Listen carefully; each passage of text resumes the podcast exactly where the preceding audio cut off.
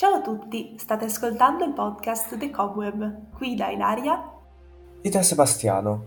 Oggi ci sarà una puntata molto particolare. Preparatevi, sarà molto interessante ed anche sorprendente. Allora diamoci da fare, iniziamo! Bene, avete mai sentito l'espressione amore platonico? Molto probabilmente sì, e a essa sopraggiungono spesso le immagini di Dante e Beatrice, forse l'amore più platonico di sempre. Nel caso sia un'espressione nuova, sin dal Medioevo indica un amore incorporeo e puro. Per questo, come immagine, arriva alla mente quella di Dante e Beatrice. Tuttavia sorge un dubbio. È davvero questo l'amore platonico? A dover essere sinceri, non proprio. Perché l'amore platonico parte dall'amore fisico, verso la bellezza del corpo e, per essere spicci, non lo si fa solo guardando il corpo del nostro fidanzato o della nostra fidanzata. Speriamo che abbiate capito e che non siano necessari altri approfondimenti a riguardo. Quindi è proprio dopo aver sondato la bellezza del corpo che bisogna scendere, elevarsi, superando vari gradi fino a raggiungere la bellezza in sé, cioè l'amore filosofico, l'amore per il sapere. Ovviamente tra questi gradi c'è l'amore dell'anima, delle leggi, delle scienze ed infine la bellezza in sé. Fin qui nulla di così sorprendente come premesso all'inizio. Ora arriva il bello. C'è un'immagine, non famosa, di più, che rappresenta al meglio questa ascesa. È un quadro di un autore italiano. Stiamo parlando della primavera di Sandro Botticelli. Lui riprende in realtà il pensiero di Ficino, un filosofo del Rinascimento che era un neoplatonista, ossia seguace di una filosofia che tentava di coniugare il platonismo con i monoteismi, cristianesimo, ebraismo, zoroastrismo, quindi aveva molto in comune con Platone.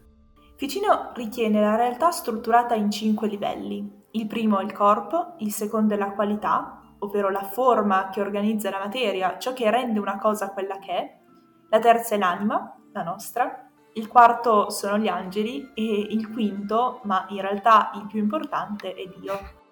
L'uomo, dotato di un'anima, che si trova nel mezzo dei vari livelli, può vivere la realtà corporea senza smarrire quella propria natura spirituale che gli consente di innalzarsi verso i livelli superiori, compreso il principio divino, ed al tempo stesso mirare verso l'alto senza smettere di essere una realtà corporea.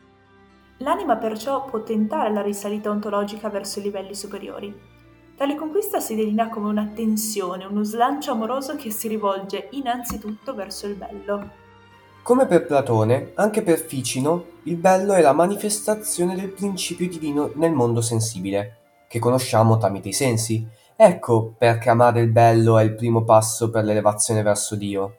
Nella primavera, secondo una possibile interpretazione, Botticelli avrebbe rappresentato l'amore così come inteso da Ficino in chiave platonica.